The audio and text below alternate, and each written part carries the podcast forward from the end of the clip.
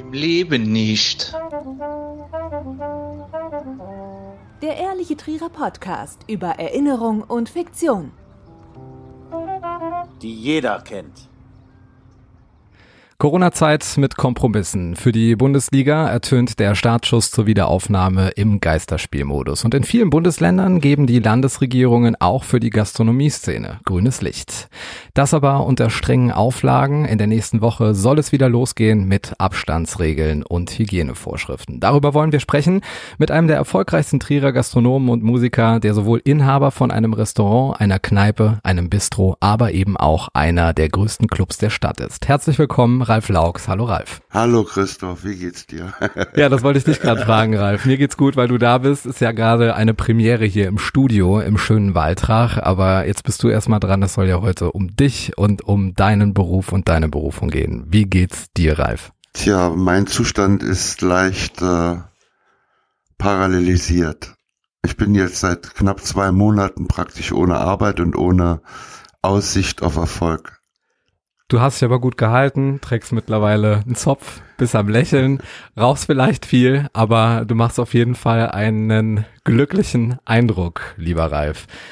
Kneipen kommen und gehen, manche geraten ja gänzlich in Vergessenheit. Du hast in den letzten Jahren einfach mal umbenannt, neue Konzepte ausprobiert, die sich bewährt haben. Wie schafft man es eigentlich über Jahrzehnte etabliert zu sein und erfolgreich zu bleiben? Ich habe immer versucht, ähm, mittel- bis langfristig zu denken und äh, habe auch dann, wenn es mal nicht so gut gelaufen ist, einfach mein äh, Konzept verfolgt und äh, siehe da, das hat funktioniert. Was ist denn das Konzept? Weil es scheint ja offensichtlich zu funktionieren und sehr, sehr erfolgreich zu verlaufen. Das Konzept ist geheim. nee, Quatsch. Das ist halt ähm, aus der Sicht des Kunden schauen. Also nicht betriebsblind werden, sondern halt immer mal hinterfragen, äh, wie sieht der Kunde das, was wünscht der Gast. Und das ist eigentlich äh, das hüpfende Komma. Gibt es denn eigentlich so einen spezifischen Gast? Ich meine, du hast ja vier völlig äh, unterschiedliche Konzepte am Laufen. Oder gibt es da eine Zielgruppe, die du generell ansprichst? Oder sind das vielleicht unterschiedliche Charaktere? Nein, es gibt keine bestimmte Zielgruppe. Wir versuchen immer wieder mal die jüngeren Leute mit ins Boot zu bekommen, aber es gibt keine bestimmte Zielgruppe. Nein. Du blickst ja auf einen reichen Erfahrungsfundus zurück, auch was die äh, Personalpolitik äh, anbetrifft. Glaubst du, dass es inzwischen schwieriger geworden ist, in der Gastronomie gutes Personal zu finden? Hm. Es gibt äh, Mitarbeiter, die es können und Mitarbeiter, die es nicht können. So einfach ist das. Wie erkennt man die? Ja, indem man das beobachtet und feststellt, ob es funktioniert oder nicht. Das heißt, du machst bei jedem, den du einstellst, äh, ein bestimmtes Casting, sprichst vorher mit ihm oder hast du da Menschen, die das für dich übernehmen? Meistens entscheide ich, wenn äh, jemand zur Tür reinkommt zum Vorstellungsgespräch. Und das ist der erste Eindruck, damit liegst du richtig aufgrund deiner Menschenkenntnis. Oft ja. Okay. Anderthalb Monate gibt's ja nunmehr den äh, Stillstand in der Trierer Gastroszene. Wer sich nicht auf Speisen und Getränke zum Mitnehmen spezialisiert oder ausgeliefert hat, der war seinem Schicksal ausgeliefert. Bei dem waren die Stühle hochgestellt, die Rollläden runter und die Lichter aus. Lass uns mal zeitlich in den März springen. Vom Shutdown betroffen waren ja auch alle vier Locations, deren Inhaber du bist.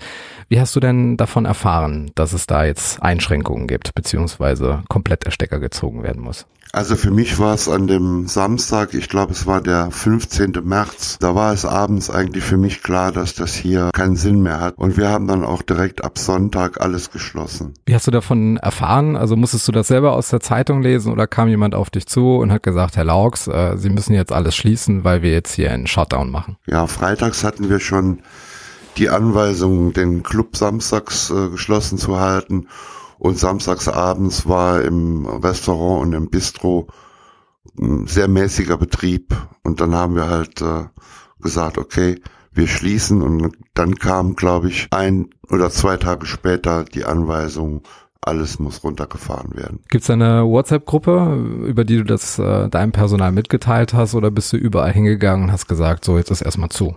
Es gibt WhatsApp-Gruppen für Personal, für Meetings, also für, für die Entscheider in der Firma. Es gibt WhatsApp-Gruppen für Gastronomen mittlerweile, die in Trier und Umgebung mit drin sind. Es gibt eigentlich für alles WhatsApp-Gruppen. Mhm. Und was ist jetzt mit deinem Personal gewesen über die letzten knapp zwei Monate? Tja, die sind zu Hause geblieben und äh, ich habe den ersten Monat ausbezahlt und ähm, habe die, äh, den zweiten Monat in Kurzarbeit abgerechnet. Mhm. Was natürlich auch schwierig ist. Schwierig, weil? Für die Mitarbeiter, ja, weil einfach Geld fehlt. Das bedeutet, äh, man ist jetzt quasi weiterhin bei dir angestellt, aber ähm, es gibt jetzt keinen Geldfluss und es muss auch keine Arbeitsleistung erbracht werden. Oder wie darf genau, ich mir das vorstellen? Genau. Was nimmst du jetzt wahr bei deinem Personal? Also ihr kommuniziert ja wahrscheinlich weiterhin. Gibt's da Hoffnung? Gibt's da Ärger? Gibt's da kreative Lösungsmöglichkeiten? Weil viele haben ja umgestellt auf Lieferservice. Ähm, war das für euch eine Option gewesen oder habt ihr gesagt, ähm, sollen die anderen das mal machen und ihr bleibt erstmal komplett zu? Mm, wir haben keinen Lieferservice geboten. Wir haben komplett dicht gemacht und äh, ja, wir werden am Mittwoch auch wieder öffnen. Nur ist die Frage, ob auch äh, Gäste in der Stadt sind mhm. und ob die Leute auch äh, sich jetzt ins Café oder ins Restaurant oder wo auch immer hinsetzen. Wobei der Club ja äh, erstmal noch länger zubleiben wird. Mhm. Inwiefern hattest du denn das Gefühl, dass die Politik, insbesondere in Rheinland-Pfalz und in der Stadt Trier, die Probleme der Trierer Gastronomen überhaupt ernst nimmt? Die Politik ist natürlich gefordert, Entscheidungen zu treffen. Und da liegt es halt nahe, dass bei 80 Millionen Einwohnern in Deutschland jeder seine Meinung hat. Mhm. Aber man muss der Direktive folgen. Und die Menschen, die das zu entscheiden haben, die machen das bestimmt auch nicht aus äh, Jux und Dollerei. Mhm. Hättest du persönlich anders gehandelt? Nein. Es gab ja eine Reihe von Solidaritätsaktionen von Gastronomen untereinander, sei es der Trierer Lieferservice oder verschiedene Sammelaktionen. Wie bewertest du denn den Zusammenhalt insgesamt unter den Trierer Gastronomen? Ziehen da alle an einem Strang oder gibt's da verschiedene Lager? Es hat natürlich jeder seine spezifische Gastronomie und die einen, die haben Eigentum, die anderen haben angepachtet, die einen haben Reserven, die anderen haben keine Reserven. Das kann man nicht so pauschal beantworten. Gibt's denn da jetzt andere Gastronomen, die jetzt beispielsweise Team Ralf sind und äh, die so ein bisschen darauf achten, was du machst, äh, die sich mit dir austauschen und gibt's da vielleicht irgendwie auch eine andere Gruppe, die jetzt ihr Ding machen und da jetzt irgendwie ein stärkerer Zusammenhalt ist? Wie bewertest du das? Wie gesagt, jeder hat seine eigene Entscheidung zu treffen. Hm. Und ich habe halt in der Gruppe vorgeschlagen, die Gastronomie zuzulassen bis Anfang Juni. Mhm, warum? Ja, um vielleicht auch mal vor dem Wind zu segeln, weil es kann eigentlich nicht sein, dass Verwaltungsmitarbeiter oder Politiker uns einen Leitfaden geben, wie wir uns zu verhalten haben, weil das ist halt Gastronomie und das ist schwierig äh, kontaktlos zu bewerkstelligen. Mhm. Das bedeutet, du hast einen Vorschlag gemacht in der WhatsApp-Gruppe eben Anfang Juni zu starten. Was für ein Echo gab das? Ja, es gab welche, die waren dafür und es gab welche, die waren dagegen. Das ist halt, wie ich mhm. eben schon sagte, aus der spezifischen Situation heraus bedingt. Also das bedeutet für dich, du machst nächste Woche auf, wie alle anderen auch, oder wartest du bis Juni? Ich mache auf am Mittwoch. Ralf, inwiefern waren denn Soforthilfen ein Thema für dich? Ich habe keine beantragt. Mhm. Bundesweit gab es ja auch diese Aktion leere Stühle, auch in Trier vor der Porta Nigra. Hast du da eigentlich auch vier Stühle hingestellt oder wie hast du das aufgenommen? Ja, ich habe zwei Stühle hingestellt. Und ähm, ja, es war halt ein Aufschrei. Und ich denke, das ist auch wahrgenommen worden. Und äh, ihr habt ja auch auf Social Media nochmal bei dieser Aktion leere Stühle mitgemacht. Und da sieht man auf Facebook und auf Instagram zumindest mal vom Tonis und vom Walderdorfs äh, jeweils ein Bild. Äh, und wir freuen uns, dass dieser Stuhl bald wieder besetzt ist. Was für ein Gefühl hat man, wenn man sowas dann von seiner eigenen Gastronomie eben im Internet sieht? Tja, wer hätte das gedacht? Also vor über zwei Monaten hätte man sich überhaupt nicht vorstellen können, dass so etwas mal eintritt. Tja, unverhofft kommt oft. Ne? Ja, das stimmt allerdings leider.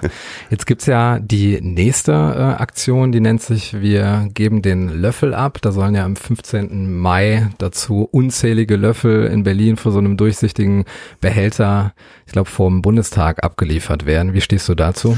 Äh, ich habe dazu noch keine Details mitbekommen. Was wären denn deine konkreten Forderungen an die Politik, wenn du jetzt die Möglichkeit hättest, mal mit der Landesregierung zu sprechen? Was würdest du dir denn erhoffen?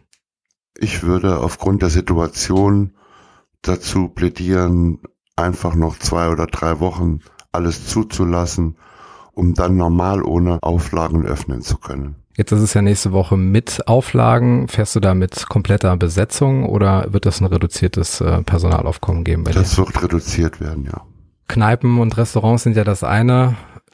Vom Club, in dem normalerweise getanzt wird, da erwartet man ja auch äh, anderes, vor allen Dingen auch Nähe untereinander. Das ist dann sicherlich äh, nicht so vereinbar mit dem Social oder Physical Distancing.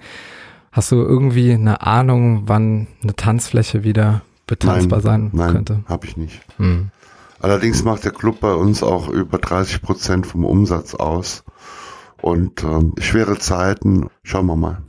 Wenn es jetzt mal einen sommerlichen Tag gibt, gäbe es da vielleicht äh, eine Möglichkeit, das ins Freie zu verlegen? Nein. Lass mal auf die Menschen blicken, die normalerweise essen, trinken und feiern. Du nimmst ja die Trierer Atmosphäre wahr. Alle großen Feste sind dieses Jahr abgesagt worden, ob es jetzt das Altstadtfest ist, zu Lauben, Oliviger Weinfest. Das Tonis, wie wir eben festgestellt haben, bleibt auch erstmal geschlossen. Glaubst du denn, dass die Leute das vermissen, äh, das mit dem Feiern, oder dass man vielleicht aufgrund der aktuellen Lage, die ja weltweit akut ist, des Feierns so ein bisschen überdrüssig ist? Ja, das ist eine gute Frage. Ich frage mich auch, wo die alle sind. Ne? Was machen die eigentlich jetzt? Keine? Ahnung, keine Ahnung. Vielleicht das gleiche wie ich. Ja, viele gehen ja dann vom Homeoffice nach Hause und dann äh, ist wahrscheinlich Netflix angesagt, äh, Gesellschaftsspiele, Bücher ist man glaube ich auch schon alle durch. Was macht man in der ganzen Zeit eigentlich? Ja, von einem Nickerchen zum anderen. Wenn ich dir jetzt mal so eine Glaskugel mit der Aufschrift Trierer Gastroszene 2021 in die Hand geben würde, wer glaubst du hat überlebt? Wird das Stadtbild anders aussehen? Wie wird überhaupt gefeiert werden in den nächsten Jahren? Aus meinem Gefühl heraus würde ich sagen, dass 30 bis 35 Prozent der Gastronomien schließen werden, weil sie einfach pleite sind. Ich schließe mich da nicht aus. Ich weiß nicht, wie das sich entwickelt. Ich werde dieses Jahr 60 und war eigentlich mein Ruhestand am Planen. Und da muss man halt jetzt die Sache nochmal überdenken. Aber ich glaube, dass sobald sich eine Normalisierung ergibt, dass da alles wieder sein wird wie vorher. Ja. Ja, denk schon. Was machst du denn, um diese Zeit zu vergessen? Du bist ja auch äh, begeisterter Musiker, du spielst äh, erfolgreich den Bass. Kommst du da jetzt in stärkerer Weise dazu? Inwieweit ist das für dich eine gute Ablenkung? Ja, es ist eine gute Ablenkung für mich. Ich kann äh, auf dem Bass üben und habe somit halt äh, ja, meine Gedanken ausgeschaltet. Ralf Laux mit Einblicken in die Zeit um Corona und vor dem zumindest mal in Light-Version angekündigten Comeback. Bleibt informiert auf den Social-Media-Kanälen vom Toni, vom Textorium, vom Astoria und vom Walderdorfs. Vielen Dank, geschätzter Ralf, für deine Gedanken. Gerne. Im Leben nicht. Der Ehrliche Trierer Podcast über Erinnerung und Fiktion. die jeder kennt.